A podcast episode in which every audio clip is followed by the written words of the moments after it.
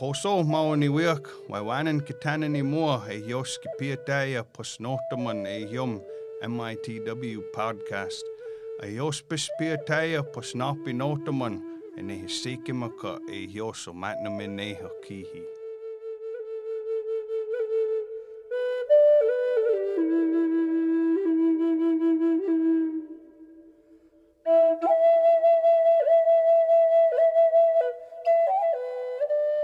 Welcome to the Menominee Indian Tribe of Wisconsin podcast. On episode 9 of the MITW podcast, we recorded Drew Lacefield's presentation on mental wellness and grief in our work community. All right, good morning. Mental wellness and grief in the workplace. My name is Drew Lacefield. Crystal was reminding me that I forgot to put the NCC on there. I'm a nationally certified counselor. But this was actually something that I created before I got that national certification. So just kind of throwing that little extra oomph in there that had to go through the process of that was pretty exciting. So the objectives for the talk today is to really look at helping participants to understand the mental wellness and the negative impacts on personal health. And then also the impact of grief, and to be able to develop and identify some coping strategies, and then also to discuss and develop an understanding of workplace professionalism, coping skills, communication skills, and boundaries. Now, if we look at the definition of grief, grief can happen with the loss of loved ones, changes in relationships. That's oftentimes I think are some of the harder things to deal with for people, is when you're talking about a breakup, because that person is still existing out there, especially if it's a really messy breakup, because that person is still out there. That can be very hard. In the workplace, it can include when workers leave a department, when you have retirements for someone who's been in a department for a very long time, when coworkers pass, or when job security is affected. Those are instances that can really compound that grief that people are feeling. So grief is about that change in patterns in relationships. It's about finding that new normal. And it doesn't feel real normal right away. It takes a little bit to get there. It's something that can be really, takes time. Time is gonna be the big thing that we're gonna talk about today. Giving yourself the time, being kind to yourself. And it can move to what's called complicated grief, which is a little bit more than your regular grief. Grief, we know that after a few days, will kind of normalize and we'll be able to get back to some sense of a normal pattern. But with complicated grief, we'll talk about it, but it will go into how that looks and what that entails. And it's the inability to move past the fact of that loss and change, whether someone's gone, whether you had a breakup. It can lead to continued stress, depression, and anxiety.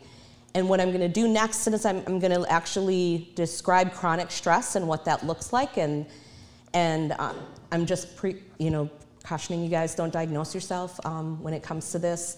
It's something that going through a master's level program, you look at all of the DSM-5 and you look at all of the symptoms, and I think it's kind of this known thing that people start diagnosing themselves, or WebMD, people are good at that, the Googling symptoms.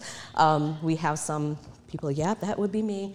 So chronic stress, when we look at long-term debilitating stress, we're talking about things that are part of someone's life that are things that we can control and can't control. So we're talking about poverty.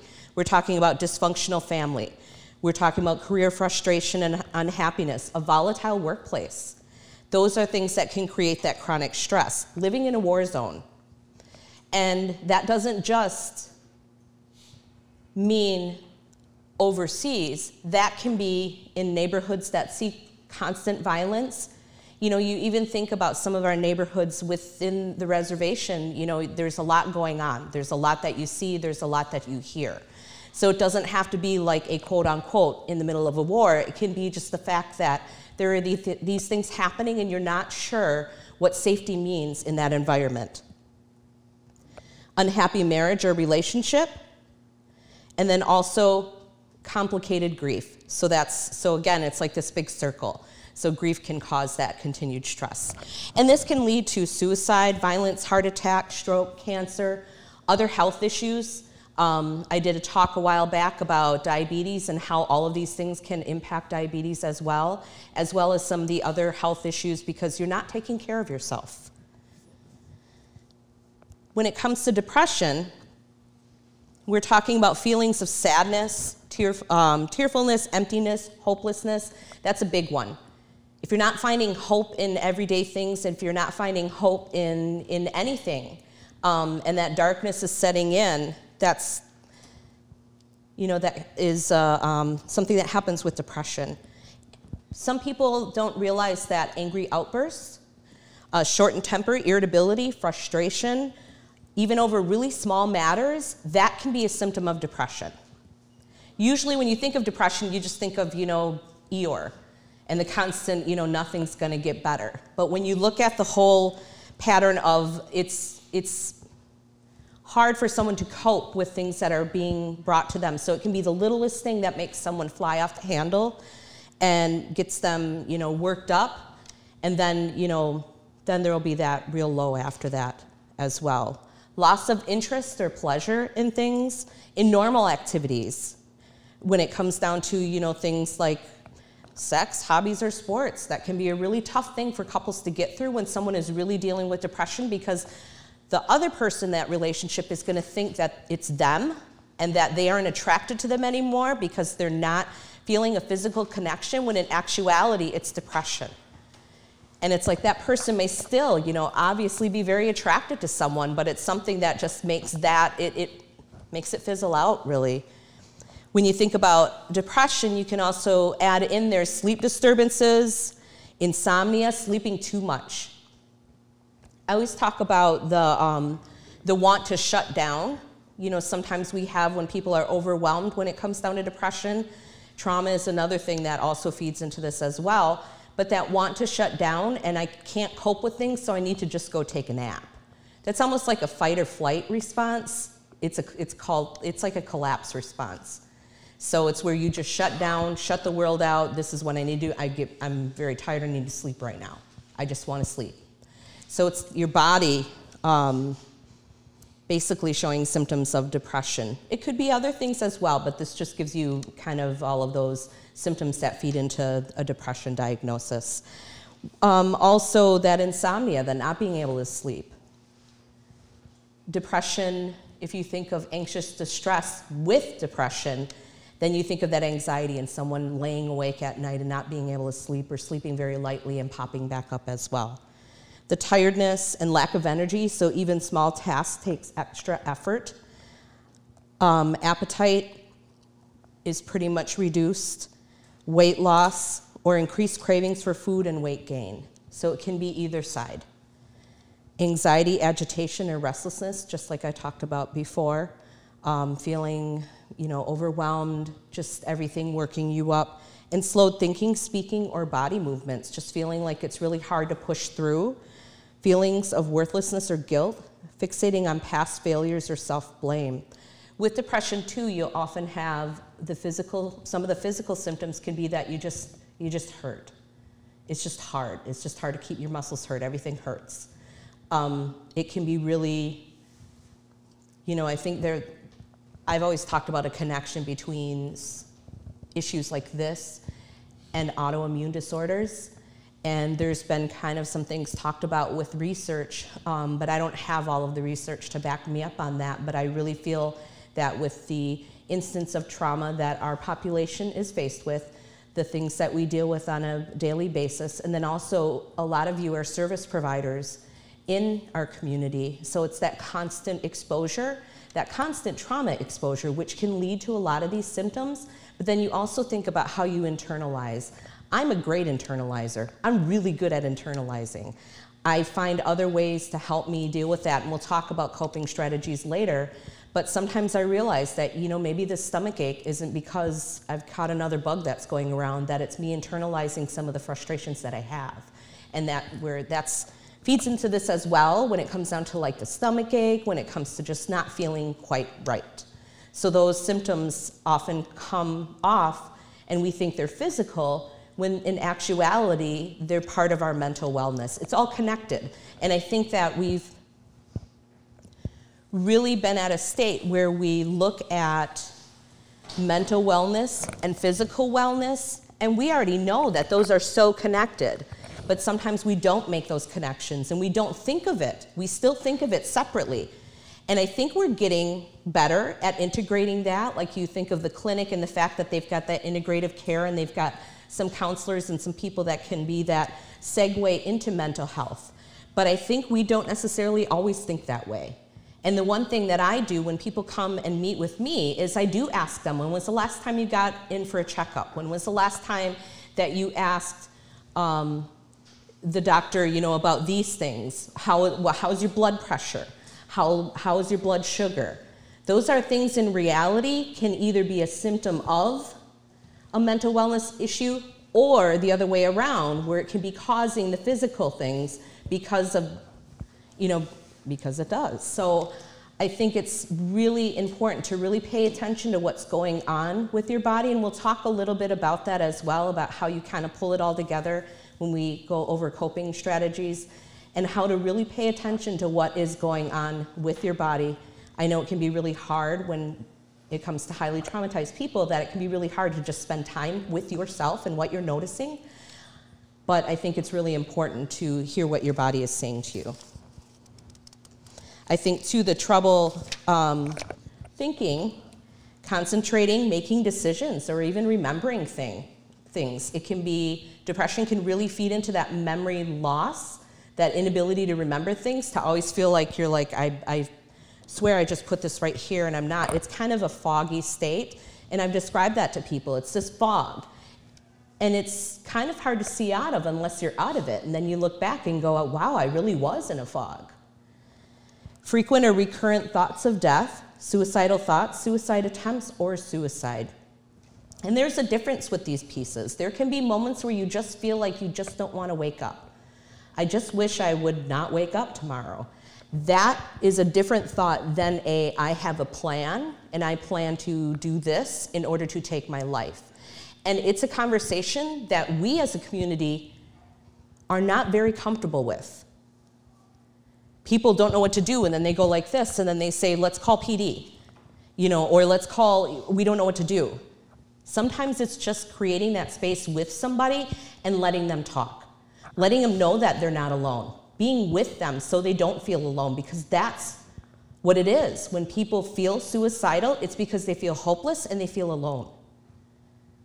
So then it's not good to be like, I'll be right back, and then freak out, and how do you handle it? No, have that conversation. What does that look like? Asking questions.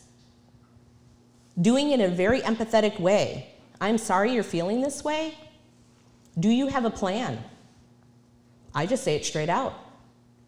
No, nothing like that. I just wish I wouldn't wake up tomorrow, because I can't stand the fact that I won't be with this person anymore. Otherwise, there have been times that, okay, yes, it is, there is a plan. Okay, well, we need to think about that. There are some things that I would like you to do. Let's set up a plan. We look at the motivation factors. Number one is family. People always go to family. What's your motivation, family? My kids, my loved ones. I couldn't do that to them. Okay, let's think about that. So in having that conversation, it can be a very hard conversation, it can be a very uncomfortable conversation. But I think not talking about it obviously makes it a lot worse. So we don't want to skirt around those issues. So if you are having those thoughts, if you are feeling like they're there, there are people who every day deal with the thoughts of just not wanting to be here, and they keep moving.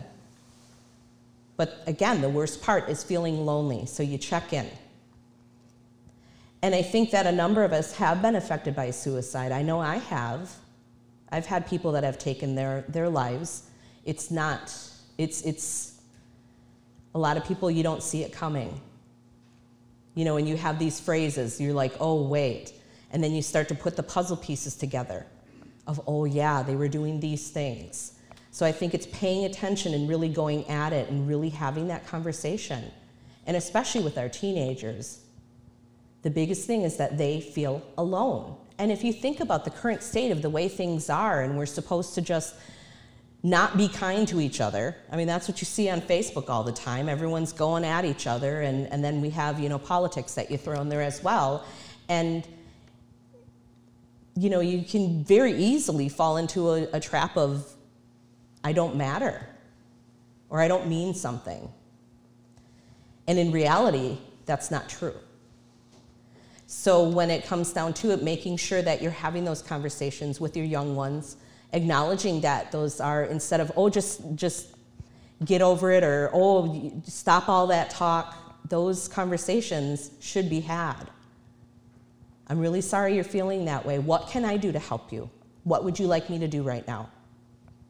Because then that opens that door of being able to, someone being able to say, this is what you can do to help me. Just don't leave me alone. You just be with me. And to be prepared to be really dedicated to that.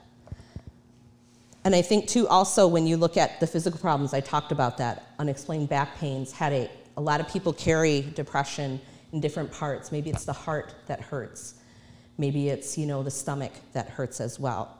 And that leads us into anxiety, which, again, with depression, you can get those anxious distress symptoms. But then anxiety in itself can be from stress that's caused from work, school, personal relationship, a number of different things. I think also when it comes down to the ability to see social media all the time and all the things that are happening, you know, those of us that do struggle with anxiety, it can be a little overwhelming. And I know with the recent issue that happened in Milwaukee, I'm from Milwaukee, that hit very close to home. I taught at the school at the ICS when it was right down the street. I used to take right through Miller, the part little, right in between the breweries. I used to take that way home all the time. And to think about that, and to think of the people that I know that work there, the people that have worked there, and the people that are currently working there, and hoping, and all of those thoughts start going. And of course, that's absolutely normal when it comes to this type of situation. But when it gets to an extreme, that's where anxiety takes over. And it starts to make you really hit all of these pieces when it comes down to, you know, all of the what-ifs. We know every day is a what if. We're not sure what's going to happen today. It's trying to keep that, it can be really hard to keep a cap on that. And a person with anxiety, it really is hard to control that. So you're talking about stress that is from other areas, not just areas around you, but in this community, it can be the community itself. Also emotional trauma. You think about financial concerns, that's a big one. And actually the number one cause of divorces is financial. Stress caused by a chronic or serious medical condition. And I'm gonna say that as a cancer survivor, it's been probably going on 15 years now since I had thyroid cancer, and I had little ones at the time. And I tell you, I do not remember a good chunk of that. I mean, that was my body just trying to cope. And granted, I like to tell people I had an easy kind of cancer because I didn't have to go through chemo and radiation. It was a radioactive iodine pill that I had to take, and then had to stay in my mother's basement for over a week. So I was like, yeah, I'm at the point I'm living in my mom's basement because I was radioactive. I was actually radioactive. So I couldn't be near my kids or my husband, and it was just craziness. I didn't know what was going on.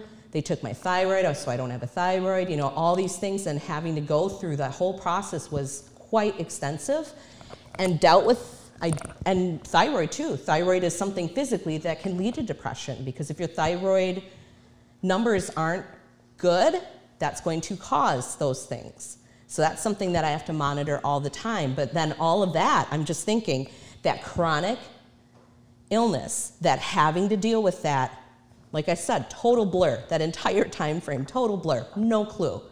And I've had other things in my life that have happened, some pretty traumatizing things that I'm like, wow, I don't really have a good memory of that. So then I realized that, wow, my brain really was not letting me go there. And I probably was in a depressive state, if anything. But I can tell you that when it comes down to it, wellness is recovery. Focusing on your wellness is recovery. You're trying to recover from the traumas in your life. You're trying to recover from everything that's handed from you, and it takes work. Just like when people talk about sobriety, It's the same thing when it comes to wellness. We have to work at these things. So if you know that you have anxiety, if you know that you have depression, and you aren't doing the things that you need to do, you better get on it. You've got to. Because if you keep faltering and if you keep tripping up, it's just going to make things worse, and it's going to be harder to get out. Also with anxiety, a major event or performance, like a little bit of performance anxiety. Like I kind of had that for a little bit. I always get that before I present, and then I kind of get in the flow, and then I kind of get through it, and then I go, well, I hope what I said was good. Sometimes I don't remember what I say. So disclaimers. But when it comes down to it, it's just, you know, those things. But those are things that also build resilience, challenging yourself. So that little bit of anxiety, you should be able to come back out of and be like, okay, it's good.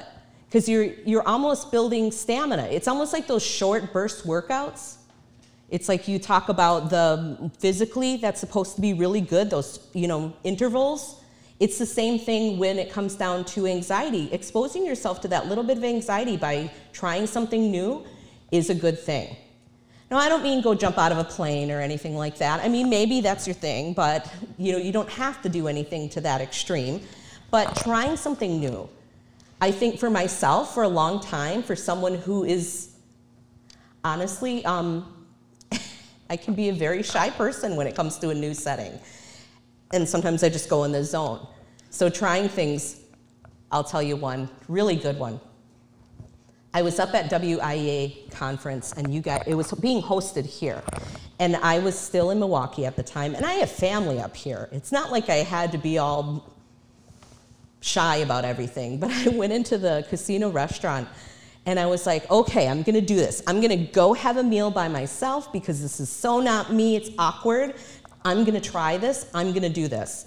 Do you know they put me in those short ones where you have no one facing and you're just facing the wall? You know what I'm talking about, right? When you walk in. And so I'm just sitting there facing the wall. So I totally was able to, you know, I did it. It was hard. I really wanted to leave, but I was like, well, you gotta eat. But I kind of had that feeling of, it's not like I could pretend if anyone came in that, oh, I'm waiting for so-and-so to come along. No, I'm sitting there facing a wall. I'm like, boy, those boots create a little bit of anxiety with people, especially if you're dining on your own. So that's something that I tried, and it really was a big deal to me because I was like, I can't do this. And this is coming from, as a young mother, I really did. My kids are older now. As a younger mother, I really had moments where we'd be in the mall and it'd get to be too much. And at the time, my husband, I'd just be like, we're done. And I'd just keep going. And he knew to grab all the little ones and just follow me because I was done. I couldn't handle it. And to be from that person to the person I am now, it's been a lot of hard work to stand up here and to be a counselor for the tribe and to say, you know, I've been there. I really have been there. I understand. I know it can be hard. But that also is something that I can give to you and say, I'm not trying to put all my woes on you, but it's hard work and you can get there. But it's hard work and you have to keep working at it. And there are moments too where I stumble and I'm like, oh my gosh, but I have to check myself in and I have to do my own work. So I'm constantly working on me.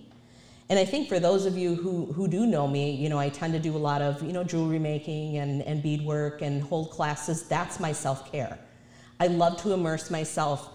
And it's, you know, I need my introvert time for sure. I need my time to recharge. But there's something in me that I just love kind of being around other people, and we're all doing crafty stuff and sewing. It's just a great experience. So that's why I do those things I do, because I feel like if other people can be a part of that circle and take those challenges, challenge themselves, and just be a part of something and sit and talk. Connections are what are healing. Those are important, and I'm gonna kind of touch base on that as well. When you look at anxiety too, side effects of certain medications, for sure. I've known people who have taken stuff and they're like, wow, this stuff is making me jittery and it's making me sweat, not good. And a number of medications, you have to let it kind of kick in for a few days. Some, it has to be like 2 to 3 weeks. But to really, really be able to pinpoint, and sometimes journaling helps with this, when you're taking that medication, what is happening, so you can have that conversation with your health provider. And I'm not a health provider in that way, but I always encourage people to have that conversation with their provider in case it is a side effect of something. I'm noticing when I'm taking this, I feel this or I feel that, and that conversation is real. We have people who have, I've known people who have had the ear ringing when it comes to certain medications. I've heard people who have just gotten nausea. I know I've had some things that I've had to take that caused me like gut-wrenching pain to the knees pain, and I was like, oh, I don't think I want to take this. It's probably not good for me. But having that conversation, being able to say, this is what's going on when I do this, I think we're going to have to look at something different. Also, when it comes down to alcohol consumption or drugs, especially cocaine. Other ones as well. But that comes after that when you think about if you've had too much to drink or and you have a hangover the next day, think about, the times that you maybe some of you have never experienced that, but the time you're feeling jittery, you're feeling blue, you're feeling sick. That definitely feeds into that as well. Also, lack of oxygen. That is like number one. I always tell people, I'm noticing you're not breathing.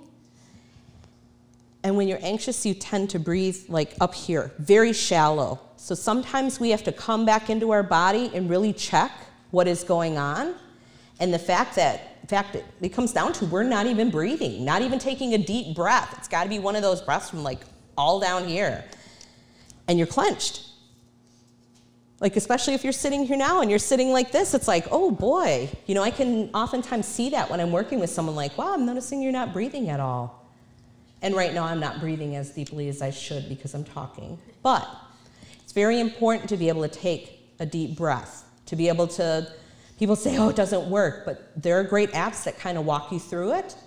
And yes, when you're highly agitated or activated, it can be hard to breathe because it feels like you can't. Sometimes that anxiety is right in here. And it's okay. There are different things that we'll talk about that help with that. And there are some things that don't work for people, and there are some things that I'll give you that hopefully will work. I think it's a matter of trying to figure out what works best for you and working with a provider or working with, whatever you plan to do to try to get things, moving forward. And I bring all of these things into grief and mental wellness in the workplace because all of this gets dragged in. We know it does. Even if you feel like you can check it at the door, even the most trained person has a hard time checking it at the door, especially in a small community. That can be part of that as well, and we'll talk a little bit about that. So when it comes down to grief, we're looking at stages versus individualized emotions.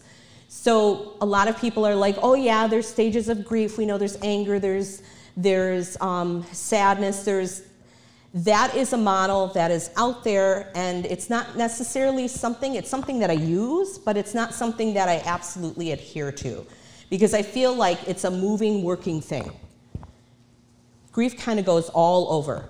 It's kind of like 1 minute this, 1 minute that. So it's not like there's stages as in this, and this. It ends up being that it's this working thing. It's an individualized emotion. It's something that you're going through. No one else is really going to understand exactly where you are in that process. When it comes down to the symptoms and response to loss, we oftentimes have a collective view. I think of this just this summer and how we've been hit, so many times, and it happens in waves in the community, and how because we're so connected with each other that it impacts all of us. And that can be really hard because we are grieving as a community over a number of the losses. And that can be a hard weight to carry, but we're all in it together, even though we may be at different points. The problem is that oftentimes we discount each other's grief. We don't acknowledge that.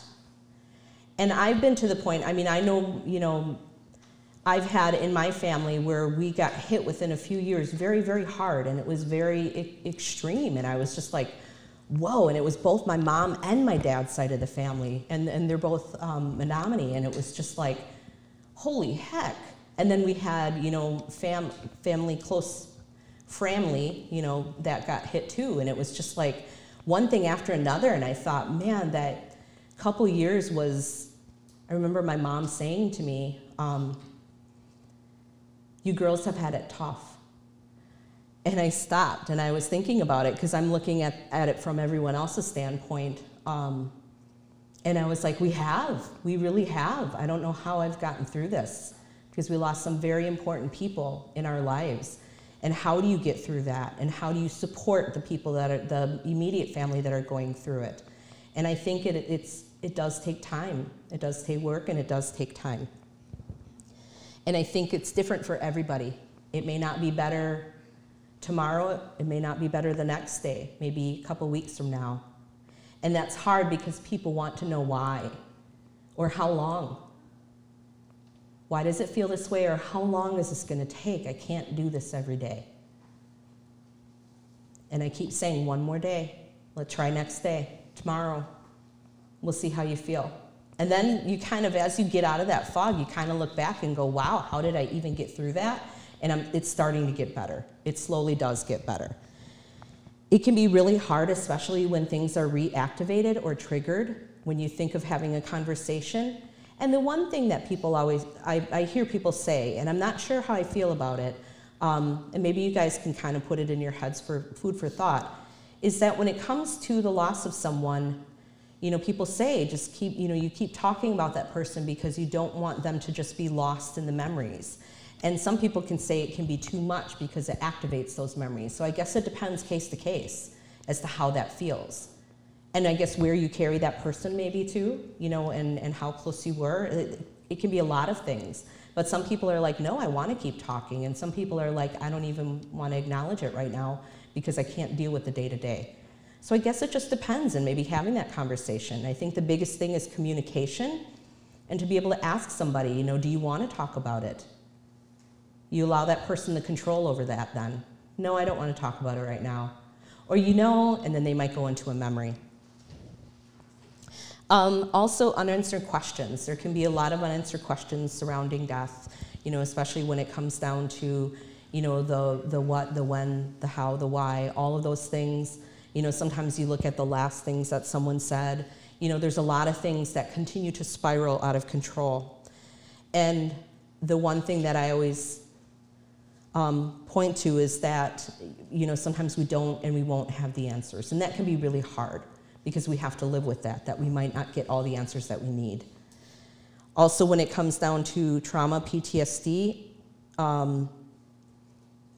all of this, when it comes down to grief, depending on the type of loss that it was, it can result in that. So if you think about, so grief or PTSD, when it comes down to it, it doesn't necessarily just relate to what you've personally experienced. It can be getting news about a loved one.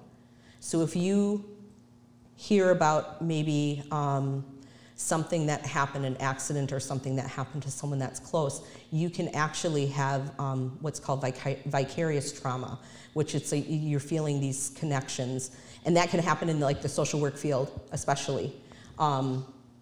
And secondary trauma, that's kind of, there's different definitions of those pieces, but it's the fact that it doesn't just have to occur to us, it can be to the people that are close to us as well, or even when it comes down to the experiences that we have within our work setting. That's a reality, and we have a lot of people who are first responders, who are law enforcement, social workers, teachers. There's a lot that you carry. Even our counselors, you know, people that are working in our shelters. There is a lot that you're going to hear, that you have to be very careful about what you want to and can carry with you. And that can be really hard in a very close community, because we know families and we know people. So it's finding, too, where you're able, and I'm not the queen of compartmentalizing, I'm definitely not. But I think figuring out what you have the room for. You know, you can feel really, really bad about situations, and we go through our own little process there, but how can you support? Maybe it helps those of us who are helpers to feel like we can come out of something and feel a little more supportive towards somebody. And maybe that's how we help with that process. But we have to be aware that if we continue to take on other people's grief, that's not going to be good for us.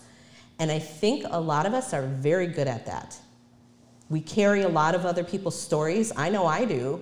And so I have to find a place to put that. And I do actually do it in my work, in the work that I do, not my work as in a counselor, but actually my creative side. A lot of that goes into that. If I don't have that meditative state, and I was really frustrated the past couple weeks because there was so much going on, within some of the roles that I play that I was like, I just want to be. That's all I want to do. I want to make stuff. And I was really frustrated, and then I realized, no, there's strength in this because you realize that you have to stand up and do these things, but you also know that it helps you to pull back into this. So I look at it as like a really good coping strategy, and there have been times that I just, shut down, and I think people have probably heard me say this before, I usually let Golden Girls play. And Golden Girls will be playing in the background as I'm doing my beadwork, as I'm doing whatever I'm doing. And the reason behind that is because I don't have to think and engage with what's going on with Golden Girls. I know like every episode like the back of my hand. So when it comes down to that, I don't have to think about it, but it brings me comfort because I know when to laugh without even thinking about that I have to laugh. It's like that canned laughter that's in. You just know that part's funny. It does something to the body. It kind of brings down. You don't have to engage mentally, but it's there. It brings comfort. So that one, I'd say Frasier is my other one.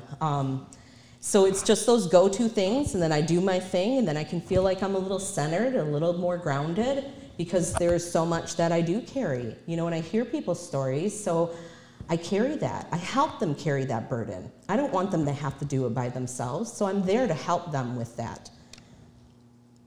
And also adaptation to change. So just looking at change, that can cause grief. We know that when we've had things that have happened within the tribe that suddenly we're expected to now figure out how this is normal, or there's feelings of that it wasn't just, or feelings that it wasn't right, or just feeling bad for a community member. That can cause grief as well. So we have all of these things that can feed into what grief looks like. So when we continue looking at grief, there is what's called acute grief, which are the strong feelings that come out, the yearning, the longing, and sorrow. When you think about acute, it's not for a long period of time, but the thoughts and memories that are there and racing through, and the emotions, including the anxiety, anger, the remorse, guilt, the shame that comes with it. There are all those feelings, and there's no timeline as to how, when those hit you, and it just kind of, you work through it. But it doesn't last, for weeks and weeks and weeks, or for even months and months and months. Integrated grief is loss-related thoughts, feelings, and behaviors, and they're integrated into a bereaved person's ongoing functioning. Grief has a place in the person's life without dominating. So it's something that you're able to pick up and keep moving. And then you find new purpose, you find new meaning to it. You're able to adapt and connect to this is the reality now, the finality of it all, the consequences, how relationships are changing, how even routines are changing surrounding that death, and how that all comes to be. Those are the stages, and I guess the shorter time frame of, okay, this is what's healthy, this is what's normal, this is what, okay, I know now that I've done all this when I've grieved people. And then after that, we would have what's called complicated grief. And complicated grief is actually, can be diagnosable. And when you look at that, severe and persistent grief and mourning reaction. So the words severe and persistent. This is where we have people who can't get out of bed, who can't go back to work. And it happens. It happens. And it may mean a little bit of a leave. It may mean that the person needs a little time to get things back together. When it comes down to complicated grief, again, we're talking about the persistent form. Maladaptive thoughts and dysfunctional behaviors are present. So the continued yearning and longing and sadness. So when we're talking about those thoughts and behaviors, what that means is that we, sometimes people, you know, we think about suicidal ideation. We think about those thoughts of death and dying and just hoping that you don't have to exist tomorrow so you could be with that person.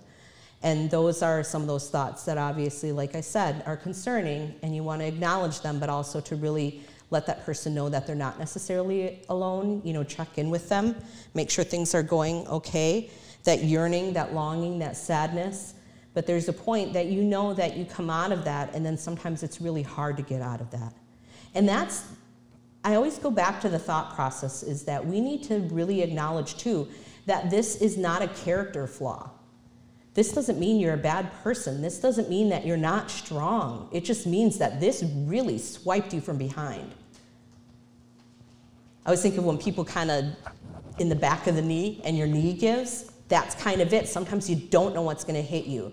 You could have all the coping strategies. You could have a basket full of tools. And sometimes it just hits you. And we don't know what one it will be. We don't know if it's going to be, you know, trauma. We just don't know which one is going to hit us in a certain way. And I kind of always connect to that with some of the types of therapies I use, and I use brain spotting. And brain spotting is great at going right in and pulling at, you know, those slivers that you feel. And I had to go through that process. And as I went through that process, there was one thing, and it had to do with a surgery that I didn't think was really going to be this thing that caused all of these issues and caused me some grief. And here, there it was. So much of what I was dealing with and some of the, I would say, kind of the fears that I had linked right back to a surgery that I had for my shoulder. And it was kind of crazy because I thought, well, I kind of understood coming out of the surgery. I had a really hard time breathing, and they had to put a mask on. It was kind of scary because they did a nerve block. And I didn't realize that I had internalized that and made it a part of myself. And probably there was some, I'm sure, grief and other things in that. But it was causing all these other different smaller issues, like being a procrastinator. I'm good at that. And I was like, what is it about? What that's about? Here, it like we connected here. And I was like, that seems really... It was kind of these internal fears, kind of that fear of. And I didn't realize that that had hit me the way it did. Sometimes we just don't know how it's going to hit us. So that is the same with grief. We don't know whether, okay, I'm able to handle this, I can move on, or to whether or not it will be debilitating and we can't respond. Yes? Hey, Drew. So in working with children, I've come across the grief and loss they may experience when a parent is incarcerated, or when, you know, a parent moves away, or, you know, it's not an actual death loss, it's all of a sudden someone is absent in their life. Mm-hmm. Can you speak more to that, and also how the elderly become affected with the changes that they're going through and the loss that they experience and the grief that happens and how they cope? Absolutely. With children, I think we really need to obviously do some things as a community when it comes down to mental health for our children and for our little ones, because that is something that they experience, and that can also tie into what's called complex developmental trauma, because those are important stages of life that these traumas are happening during, and that is a trauma. So even if people are removed or adopted out into other families as well, there is that as well. And that's something that can really develop into attachment issues. And then that's where you see those behavior issues that come out, is because it's related to those attachment issues. So I guess when it comes down to the coping and trying to work with children with that, the biggest thing is attachment. The biggest thing is making sure that they feel safe in their space, and really reassuring them that they are safe, if not just for right now. Because sometimes you can't promise forever, but you can promise right now you are safe here with me. I am here with you. So just being able to reassure students, because that's what you see them acting out in their behaviors and their frustrations, is that they're really having issues with developing attachments as well, and that's all part of that. That's when it's that complex grief, when it comes down to trauma, childhood trauma. That's really something I think that as providers, we can be, in the trenches working with children every day, and we know that with theory in child development that they need to know that they're secure, that they're safe. And that can be really hard, but as long as you're providing that space, that they have that, if you might be that only person at this point that can provide them feeling safe or secure, or that they're not just gonna go. I was just reading an article today that talked about even just the foster experience, and when kids are fostered out, how that can create those same types of issues, and it can feel almost like a kidnapping, which obviously leads to trauma. And we just have to be aware of how we're going about things, how we're doing things, the wording that we're using with kids. We know that they're resilient, but I think to really talk about it is big. Where are you feeling these things? I know you're feeling these things, but where are you feeling these things in your body? And kids can often identify when where they're feeling it, and sometimes when you're allowing them to sit with that feeling, it's in my stomach. Okay, I want you to notice that, and what are you feeling with that? I'm angry. Well, let's focus on the anger. It's okay to be angry. What is that anger about? I'm angry because mom never came home. So having those conversations where that leads, so they can just put some words to it. And I think that's a good way to kind of go about that, is having those conversations. And then, the expressive side, maybe they can't express it, maybe they can draw a picture of it, maybe they can go into, what that is, what is this about? So being able to have that, I really think that that's where a lot of our healing for our community needs to begin. We need to be in, everyone in sleeves rolled up and really working with our kids to try to unpack some of this, because we know with complex developmental trauma, we carry that all our lives, and we've probably, everyone in this room could probably be like, yep, that's probably me. But we spend that time then trying to unpack and figure it out. But if we can start unpacking it earlier, there is hope. And there's hope for us too. I'm not saying we're all hopeless in the room by any means, but really, it is a testament to it that we have this many people here, wanting to listen and wanting to get some sort of answers. Because I think we've been really good at identifying what it is, but now we need answers on how to do it. And I'm all about a let's do it person. I'm like, let's not sit around anymore. We all know what trauma is. We all know that we've probably all experienced it. But now we need to start doing things about it.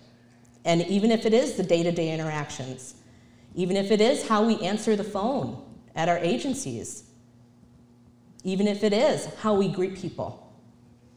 Those simple things can mean something. So going along with the complicated grief portion, when it comes down to the future seeming bleak and empty, and that kind of ties into our elders as well, the fact that we've got to find some sort of hope by encouraging them, by bringing them into these spaces. I think it's very important to keep them engaged and to keep them a part of things. I remember when I taught for ICS a number of years ago, we had really active elders, and they used to come in and from the Indian Council of the Elderly, and it was really, I loved it because they brought in the van. And they brought the van, and all the elders got dropped off at the school, and they spent time in the classrooms. And it was really something important to even my younger son. He really developed a relationship. And my son's kind of he's a historian. He loves history. He loves war history. So he really developed a relationship with a Korean vet. And he's in third grade sitting at a table, and they're like talking about experiences. And I just remember his teacher coming to me and saying, this is so crazy, seeing them sit on this elder sit on this little smaller chair And they're just sitting there, and he's just listening to him and asking him questions. And I thought that was so important. And I noticed that in the community, that he would acknowledge him. He'd give him that, you know, that nose, like, hey, I see you. And I was like, that is so cool.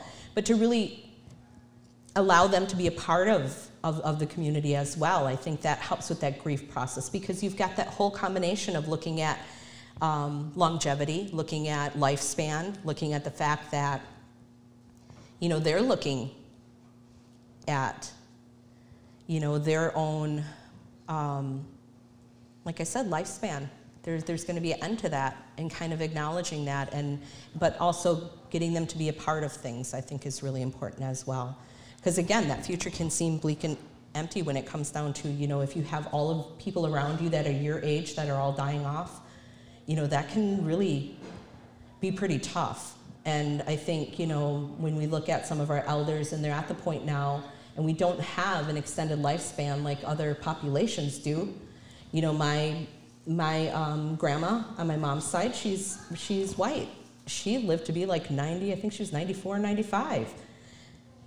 And so we do have some elders that are living longer, but within the Native population, often not. We're looking at 60s, 70s. We're looking at people that we're like, oh my goodness, they were, you know, I'm in my mid-40s. And it's been like, holy cow, what? So it's kind of that scariness. So I think that fear as well, because you can feel that lost and alone, and also have those thoughts. When it comes to complicated grief, just that thought that that deceased may return, that you keep forgetting that they're not coming back. But you're also kind of staying there. Instead of acknowledging that, oh no, they aren't here anymore, then you just kind of stay there. Well, I just want them to be here. And you allow yourself to really sit in that grieving process.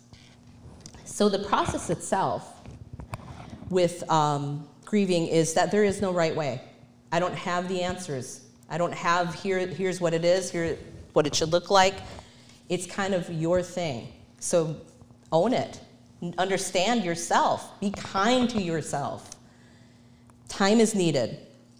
Second guessing that absence and death is natural. It's just kind of staying there.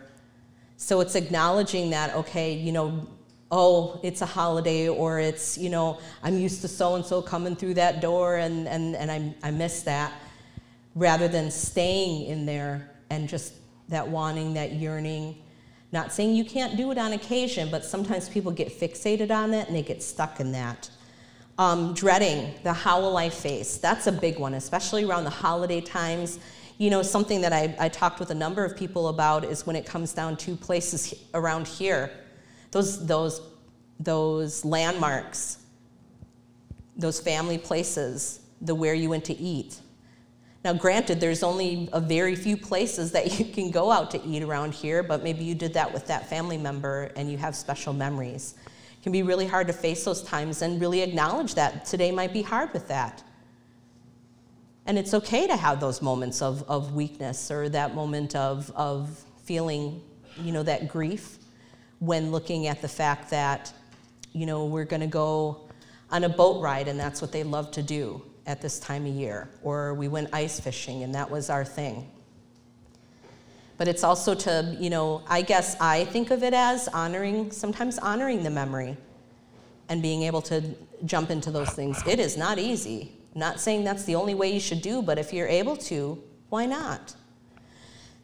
Also, avoidance of reminders.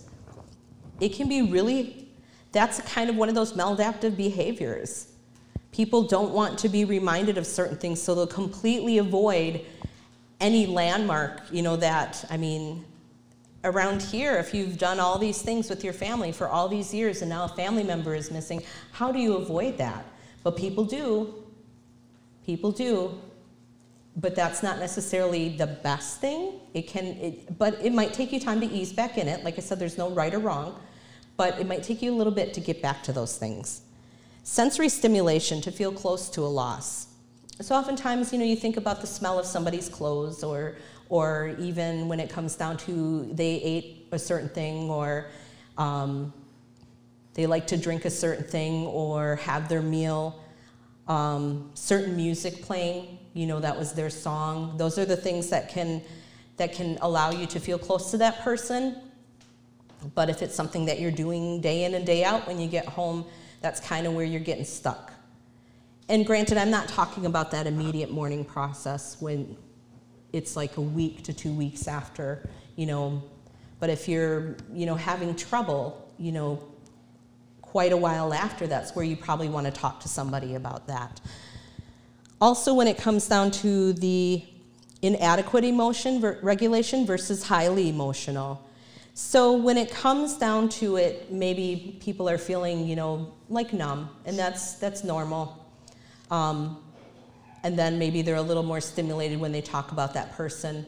Not saying that that is a normal state you want to be in all the time, but it can be kind of that feeling that you're in after a recent loss. Also, when it comes to the highly emotional, you know, that piece when it comes down to anxiety and being highly emotional, or just feeling like everything is causing a ton of emotions to come out as well. It can be that back and forth. The regular routines, including adequate sleep, nourishing meals, adequate exercise, and social contacts, may be disrupted, making emotions more difficult to manage. If you're isolating and you're normally a social person, that can cause a disruption to your system. Also, if you are a person who is maybe you know, you go out and you do your walks and you're not doing your walks. I always encourage people, especially when it comes to like depression as well, or when it comes to the stages, you know, going through all this grief, to try to get back into something. It can be really hard. It can be really hard to force yourself into it. But completely disrupting that routine, it's obviously things aren't going to feel like there's a sense of norm. It's not going to be the way it was. It's going to be a new normal. It's not going to feel normal right away. I know that. But it's getting that whole sense of how do I work towards that. So we talked a little bit before about secondary and vicarious trauma. So it's the onset of symptoms after contact with a client or the accumulation of exposure to the pain of others. So when you have all this stuff going on all around you and you're taking it all in, that can really, really put you in states of grief as well. And I try to reach out, you know, and I know with some of the providers, some of the first responders, they're all pretty well aware of where I am and who I am. And I've even made phone calls where I've made supervisors say that person needs to contact me, and so we can at least have a phone conversation for me to check in. And I think that's really important for, as partners, for people to check in with each other, because there's that stage with your peers to be able to have that conversation of how you're doing. And you know that when you're working with your partner and the people around you long enough, when things are starting to bother them. So being able to check that in. Are you okay? Are things going okay? I know it was a really tough one. So, you know, let me know if you need anything. I've even had where all of a sudden the referrals kind of increase. You know, just someone kind of give me a call and saying, hey, so my partner or the person I work with, or they kind of referred me to you because I'm going through some stuff, and that's awesome that these conversations are happening within our community. But it's also, you know, can be hard because you don't want to take on all of their woes. You don't want to be the one to have to manage it. So also be aware of yourself and what space you have, because you obviously each all have busy lives and there's a lot going on. So being aware of the fact that you may need to put it in check. You may need to go ahead and say, you know what, I don't have space for that, but can I refer you to someone? Maybe you should go talk to this person, or maybe you should go talk to Drew. Maybe you have someone you're seeing already that you should be talking to when it comes to this. So looking at that and really being aware of what we can and cannot handle, because that's something that within the types of roles that we all play, we know. We feel bad, we feel awful when people go through stuff. So we just have to be aware of how much we're willing to take in. So again, going back to the do I have space, whether you have that emotional space to hold the pain of others. You don't have to be the rock. It's okay to ask for support and to prioritize the situation.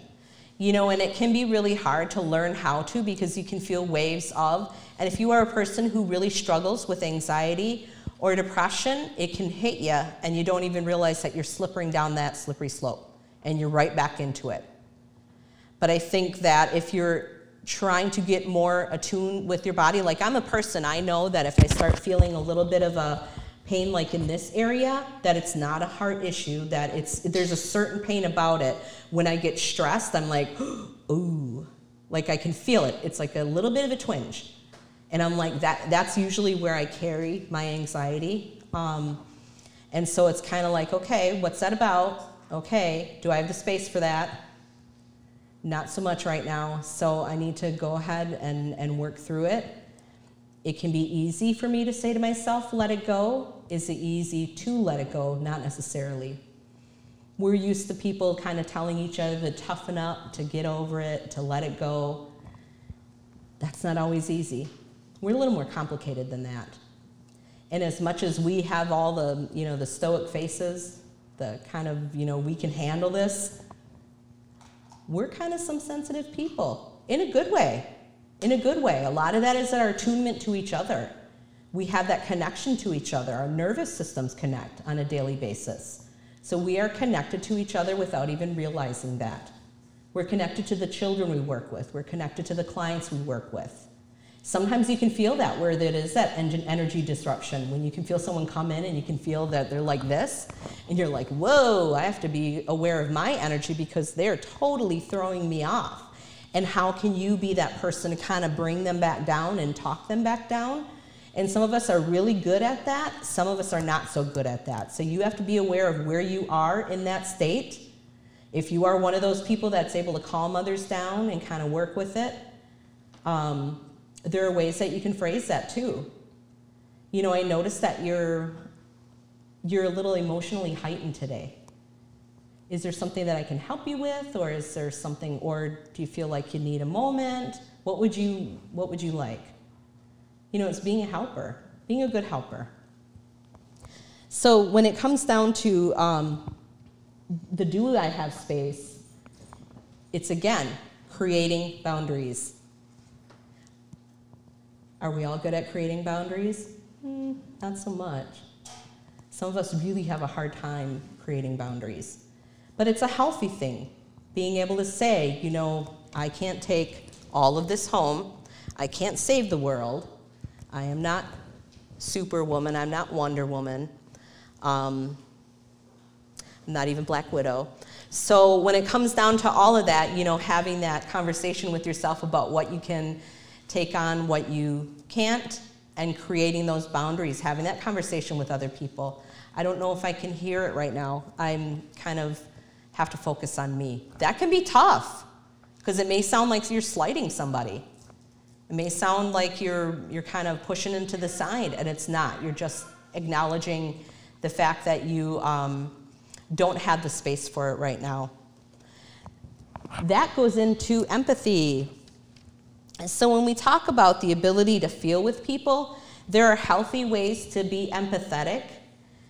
And we're going to kind of talk about the unhealthy ways as well. But empathy does not necessarily include judgment. So that can be really hard. We can oftentimes, we know too that with some people, it's their, they may have gotten into another situation where you could see it coming, where it led to it, where there were certain things that led to all of that, or they choose to stay in this state of because they're not in a good place. But we have to pull away from the judgment when it comes to that, and being able to recognize what you're feeling and what you're pulling out of that as well. So we can look at somebody and say, you know, they're really stuck in this place, and if they would just do this, and if they would just do that, that's a little judgy. You can give helpful hints as to how they can maybe get out of that dark space or that dark place. But I think, you know, telling them that they need to do something, or, well, if you would just get out of that da-da-da-da, you know, you're in a bad relationship, and you know, now you're dealing with, you know, the death of your mother, or you're dealing with this, and you should just, that's a tough one. People don't want to be told. Sometimes they just want to be heard. So being empathetic, allowing that person to share, but also to recognize and communicate the emotions that are felt. What are you feeling? What are you noticing now? What's going on right now? What is it you're feeling? Sometimes it'll be anger, sometimes it'll be, just the pain of the hurt and the sadness. And that can be hard for people to identify too. Some of us, we're grown folks, and some of us are not good at identifying, because the number one thing, the primal response that we often do have is anger. You get mad about something.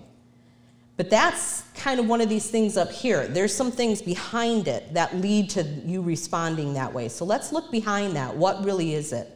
It's shame, because I wasn't there when I needed to be there. Or it can be, hurt, because I can't believe that, this happened this way, and I'm really hurt. Especially, when it comes down to, the loss of someone who may have taken their life by suicide. It's that hurt. That hurt is left, because the thought is that they left me, or they did this to me. That can even happen in certain deaths where it's they left me, I'm hurt by that.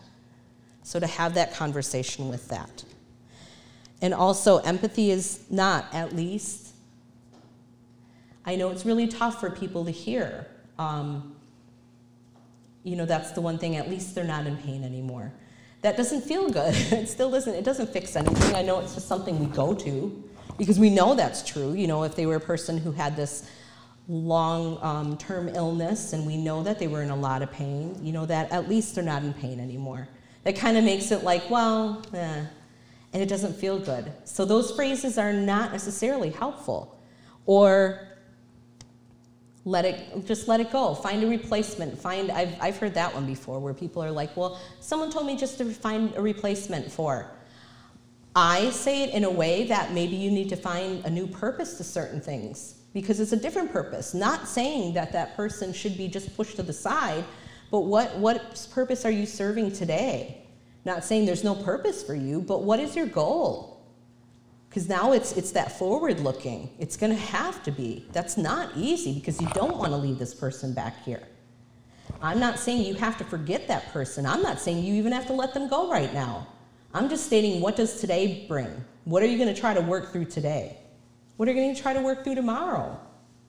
If you were the sole caregiver of someone, that can happen quite a bit, where you have no sense of purpose now. Where it's like you did everything for that person, and what now? So it's being able to say, okay, what do I need to do? What do I need to figure it out? It is figuring that out. And you don't have to let that person go right now. And traditionally there are some things that go in there too.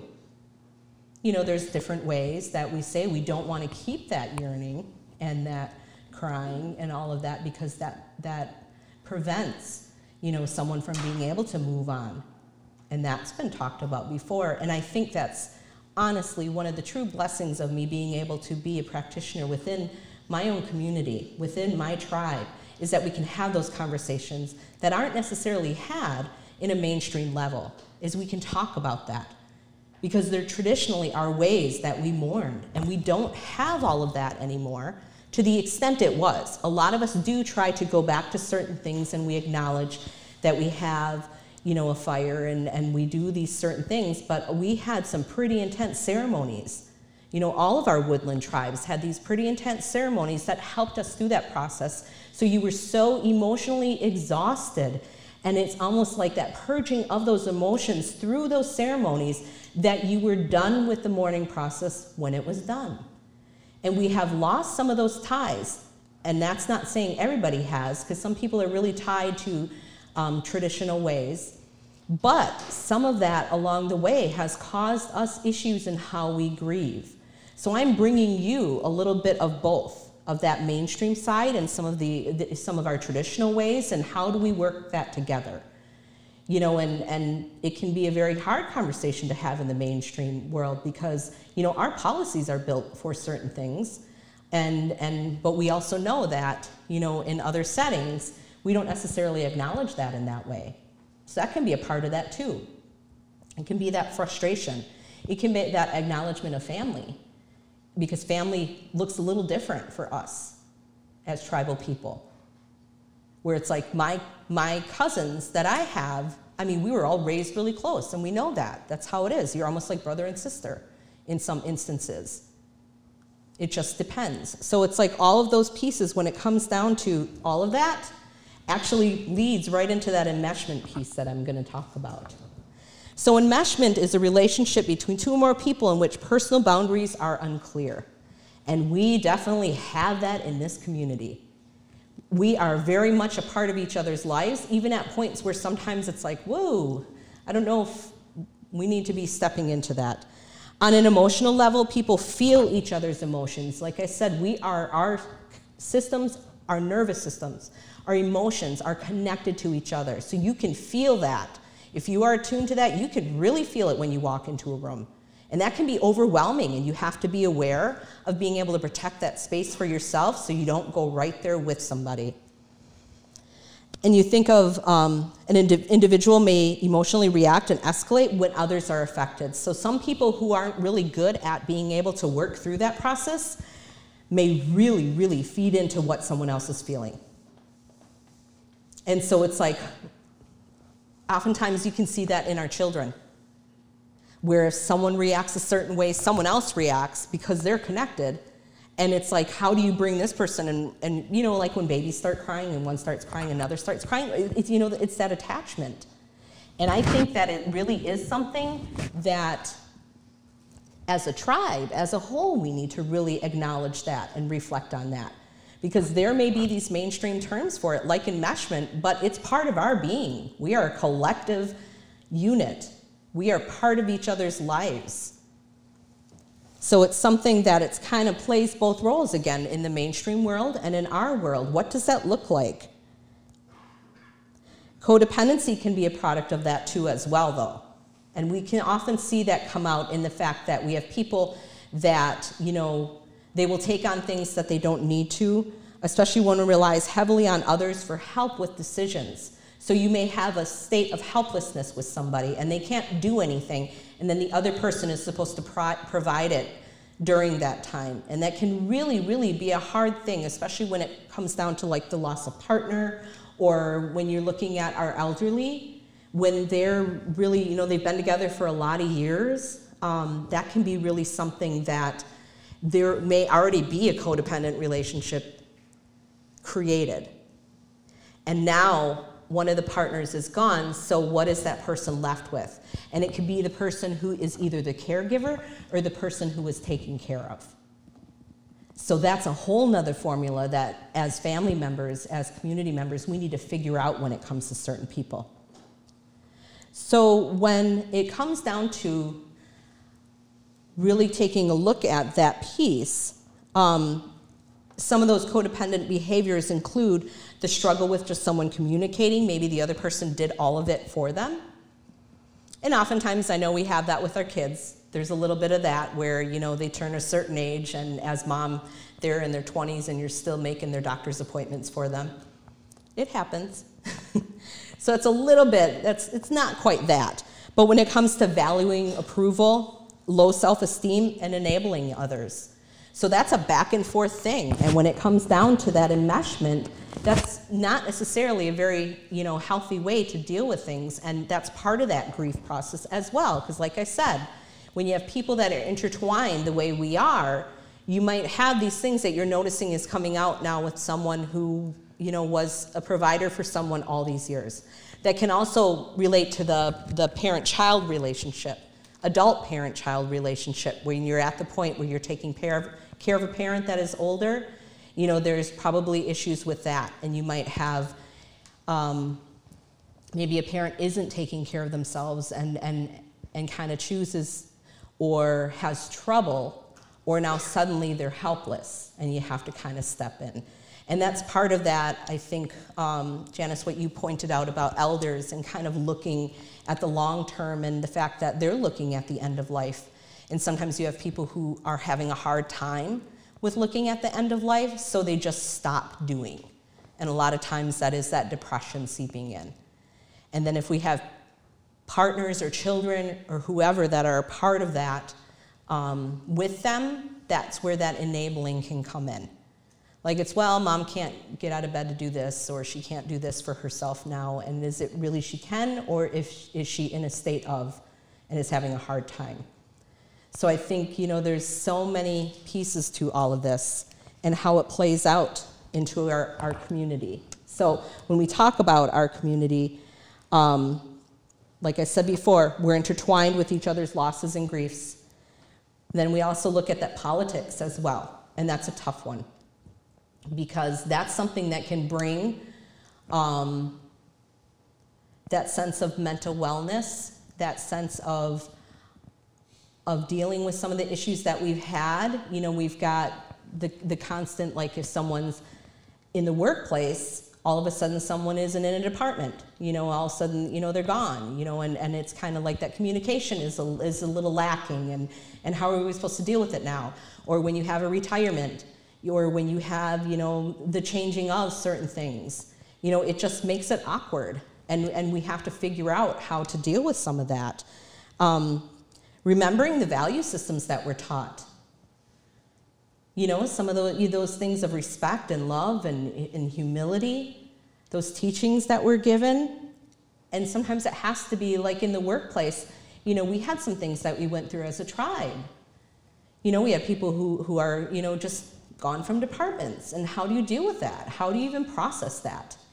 Especially when the conversation isn't necessarily happening and you're kind of given, you know, here it is.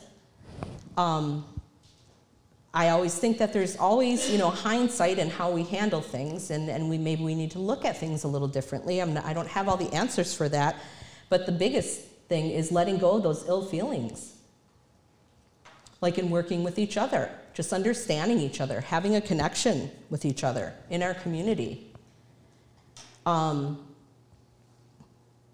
As much as we are connected, sometimes we are really hard on each other and oftentimes very judgmental with each other. And that's me being honest. You know, and sometimes we're, oh, that family, well, you know, you hear stuff like that, it's like, what? So it's really being honest about the fact that we are all human, we are all connected, we are all resilient people, but we need to acknowledge that just, I guess, human decency is important when it comes to some of this. So that's kind of my soapbox about how to be kind to each other and how to remember to be kind to each other. I think that's really important. And I think I'm a person who, you know, I'm not saying I'm the expert in how to be nice to others when they aren't necessarily kind back, but I really try to practice that. And I think it makes people uncomfortable too, because I mean, you know, all of the work that I've done in different spaces and in different places, sometimes I have people who I know were just absolutely rude to me, and I'll still smile and give them a hello, and you can see them go like this and like run the other way. And I think that's kind of fun. But but it's still like, I'm just gonna give someone the common courtesy, whether they're mad at me or not, whether I had to tell them no at some point. I don't have the space for that. I'm letting it go. I do not wanna hold that. I do not wanna hold that anger or that towards somebody. It can be really hard to work through that, especially when we talk about politics within work environments, and how we can have some really extreme, not good things happen to people, where we lose respect, where we lose, you know, faith in people. But sometimes it's like, is it worth? We can have our sides and be like, oh, I really can't deal with that person, but I'm still gonna help you with whatever you need. And that's kind of being, I guess, what you would call the bigger person. Not always easy. It is not always easy. When it comes down to good mental health practices, all of these pieces play into that mental wellness and that grief. If you are not doing these things, it's going to make it harder to get out of where you are stuck. So taking care of your body, maintaining your health, taking breaks throughout the day. And I'm not talking cigarette breaks. That's my other... Because I know and you know, when the stress is high, we know people smoke more. We know that. So even monitoring that, if you have that habit, you know, it's something that I honestly can say that I haven't. I've tried, you know, smoking cigarettes when I was a teenager, and I, you know, it's like everyone's doing it. But it was never a habit that I had, but I can understand I don't know if anyone ever saw that episode of Friends where, Jennifer Aniston, Rachel, where she was with all of these in the fashion business, and they were all smokers, so they'd all go out and smoke, and they'd have all these great, fantastic ideas and get assigned to certain things when she was inside because she wasn't a smoker. So she was like pretending to pick up the smoking habit because she was like all the good stuff and all the decisions were being made. And I realized that that's kind of the way it goes when it comes to smoke breaks. That's kind of like the way where you can just talk and, you know, just check in with people and take your mind off of certain things, but it's not always the healthiest thing. So I'm saying don't increase your breaks with smoking. Not a good thing. I do understand that it can be hard breaking that habit though. Challenging your brain, building resilience. Like I said, challenging yourself to do things that you haven't done before. Maybe reading that book that you haven't picked up. We've got some great resources, you know, a little plug for the library and my library ladies. They always have the community read, so you can go pick up a free book. And I haven't started the one, I picked it up, but I haven't started it yet. Again, that's one of those back burner things. But, you know, they pick really good reads. So something like that, you know, challenging your brain. You think about some of the games that we have and the apps we have. I know that there was something recently sent out by Lucas that had a link to some apps that you could get through our wellness piece that he sent out. So there are things that you can do to kind of challenge your brain there. I like Boggle or Words for Friends. I really do like that, you know, just to kind of get my mind off of things, just to kind of get the brain moving in a different way.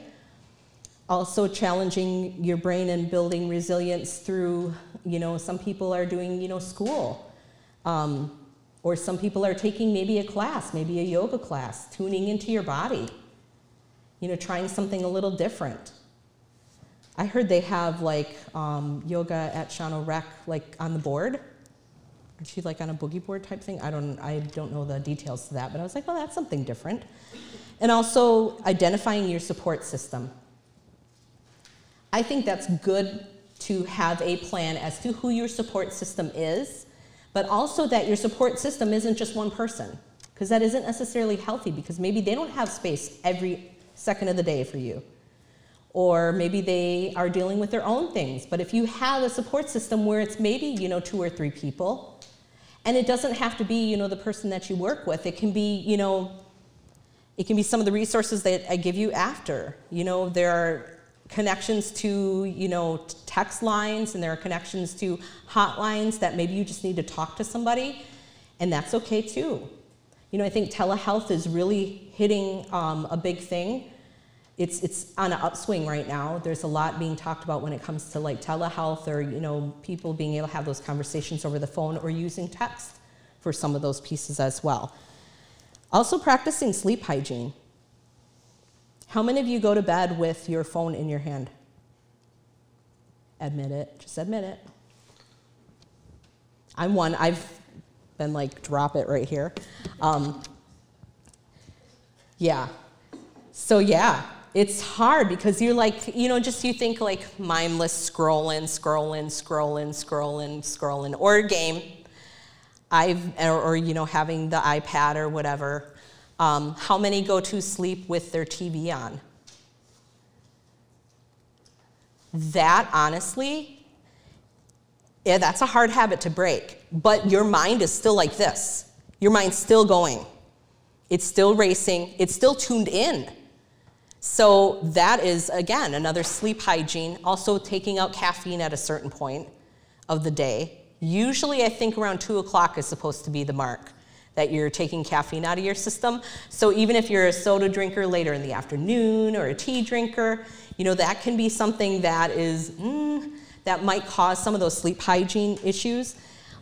Thinking about the fact that we're in that time of year when it comes down to, I was just thinking about that this morning.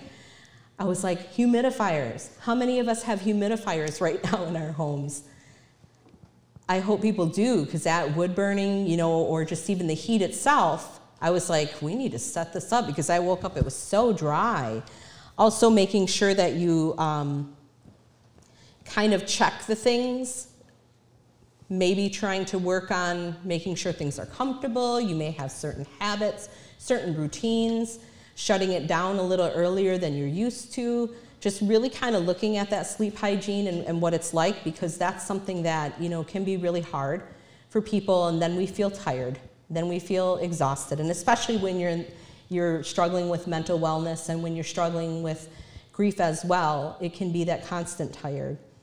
Taking time to practice mental wellness activities, so doing things, you know, that are allow you to be in a meditative state, whether it is a game, whether it is reading, whether it is journaling, coloring. That's I know that's been an up and down trend, and it's pretty cool, I think, when you see a bunch of adults coloring.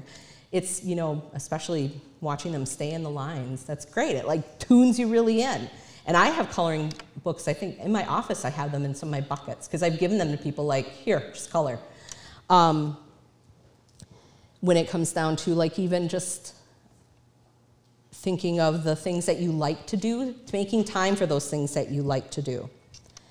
Also consulting with your doctor and a mental health professional as prevention and maintenance. So we don't want it to be the last resort. We don't want to be the ones that are last on your list. I'm having a crisis, I need to see someone now. Using it as a prevention tool is very important. Really paying attention and fine-tuning and saying, well, you know, my stress level is a little up, maybe I need to talk to somebody. So being able to access that as well. And for those of you that are employees with the tribe, I mean, and which I think is most everyone here, I'm a phone call away, and I try to get people in pretty quickly. So when it comes down to it, just making that phone call and making that appointment can be really, you know, even if it's just once. Sometimes people come in and they just want to talk about something. They're like, oh, I feel better. And then I'll never hear from them again, and that's fine. But they had some place to leave that, and you can leave it in my office. Granted, I obviously have to clean out that energy afterwards if you're really frustrated. But being able to just dump it is a good thing as well. Also, some other mental wellness activities when it comes down to volunteering, a good way to feel better. Maybe hard, but you feel better. Connecting, socializing, that can be a hard thing as well. But I think that when it comes to healing, the importance should be placed on connections. And I don't think we, maybe some of us aren't aware how important those connections are and how we carry each other's health with us without even intending to. So those connections are very, very important. Spending time outdoors. I think we are so blessed to be surrounded by some of the most beautiful land. And I know some of you, that is the most important thing that you do all weekend long. And I think that is absolutely one of the best things that you can do. So if it is that outdoor time, and I know some people who have been like, I haven't been outside, you know, I haven't been able to go and do this, you know, when we've had weather or something, that really throws people off, and you can sense it in yourself that I just need to go be in the woods, or I just need to go be, you know, somewhere where I can just, You know, some people are that definite connection, and some of us are not so good at the connection. Maybe we need to ramp it up a little bit more. I think that's important as well, and especially when we're in a time of year where, as I'm keeping you inside in a dimly lit room, we have the sun right outside, because that oftentimes feeds right into depression as well, especially with the vitamin D deficiencies that we suffer from. And that's one thing definitely where it goes to that medical connection. I know I had it at a point where one of my providers years ago, when I was a lot younger, was like, whoa, your vitamin D is so low. And it's like, that feeds right into depression. That can be a part of that as well. Being active, you know, just kind of, you know, being able to get that walk out, being able to do some things, whether even if it's just like a low maintenance activity, being a little more active, trying to, you know, park a little further when you're at the store, get that short walk in, a few more laps around Walmart maybe, you know, things like that, or just actually intentionally planning that time. And I know that can be really hard in busy lives. Culture is therapy. I love it. I love having, you know, sewing classes in my space. I love, sitting with people and making, moccasins. I love taking my time by myself and working on the things that I want to when it comes to that. I love that we have culture camps. I love that we have all of these things that you can immerse yourself in it. And the great thing is that we are very, very much at a point now where people are welcoming and inviting and just do it. And that can be an anxiety thing too.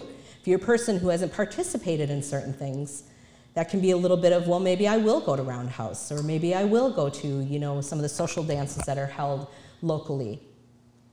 And it was, last night I was able to be in a space where it was part of an art show that's in Green Bay, and a number of the women are indigenous artists, and it was just great to be in that space where we're all just like pumping each other up, though that is important for the system. That's important for you to be a part of your culture and who you are. Whatever that culture is. When it comes down to it, also meditating, breathing, journaling. I've said this before, I am the worst at meditation. So you get these great, and I'll give you some resources too. I have some apps and some different things that I have tried out. I have the hardest time getting through 3 minutes of meditation, where they just make you breathe and notice certain things, and they're talking. I really, really try. I can make it about a minute and a half, because then I'm like, and then I think of something, and then I write it down, because all these thoughts pop, and I'm like, boy, you're supposed to be working with people on this, and you're the worst at it. I am trying. So even though I am a person who is telling you, do it, do it, do it, I struggle with it myself, because I've always got the thoughts going, and I've always got, okay, now tonight I gotta go do this and that. But it can be hard, too, for a highly traumatized population to sit with your body and notice the things that are going on. Because sometimes we don't realize the amount of tension that we're carrying within our bodies. We don't realize that we are really struggling with the inability to breathe because we're carrying something with us. Or we don't realize that the tension's all in our back or the back of our neck. We don't realize that maybe we're sitting like this, that our posture is horrible because we're clenched. So meditation really kind of teaches you to kind of get in there. And like I said, I'm horrible at it, so I keep pushing it. So if you achieve it, let me know if you achieve it. But on the next page, I have some resources about it. So the meditation, the breathing, and journaling, important things.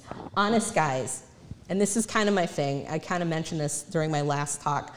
I really, I have a hard time meditating when I'm listening to someone who has an American accent. I like the British accent. So Honest Guys actually has, they're British, and I think they're British. It's either that or Australian. Very close though, but you can't really tell. So I'm listening, and I'm like, okay, I can do this. But they have YouTube videos that you can just pick one, a 5-minute one, and even if you have it playing in the background and try to focus in and sitting at your desk and listen to them, they have a whole slew of different ones, which are pretty good. Then EAP Services, that's my phone number up there. Crisis Text Line, if you text home to that number, you'll get someone that responds back. And then, of course, the National Suicide Prevention Lifeline, as well as a 24/7, 365 crisis hotline, the one, and a domestic violence hotline. The one I thought I put on here, but I forgot, is the, I'll have to send an email out, but it's a domestic violence, and it's an indigenous run. So they actually have that, I believe, through Minnesota. There's a lot of grant money that went through that. So you have Native women that are started that hotline. I'll have to get that information for you as well. And then any discussion for the next page? But my quote is, the greatest gift we can give ourselves in times of struggle is the support from those who understand. And I think when it comes down to it, if we can look, and we can connect with others and really truly show that we have some sort of understanding, that's important. Sometimes people are struggling with the one thing that they don't think people are getting where they're coming from. You don't understand. You'll often hear that. You don't understand. I may not understand your situation, but I'm here and I'm listening. I'm here, I'm with you. Why don't you tell me about that, what's going on? So those open-ended questions are great.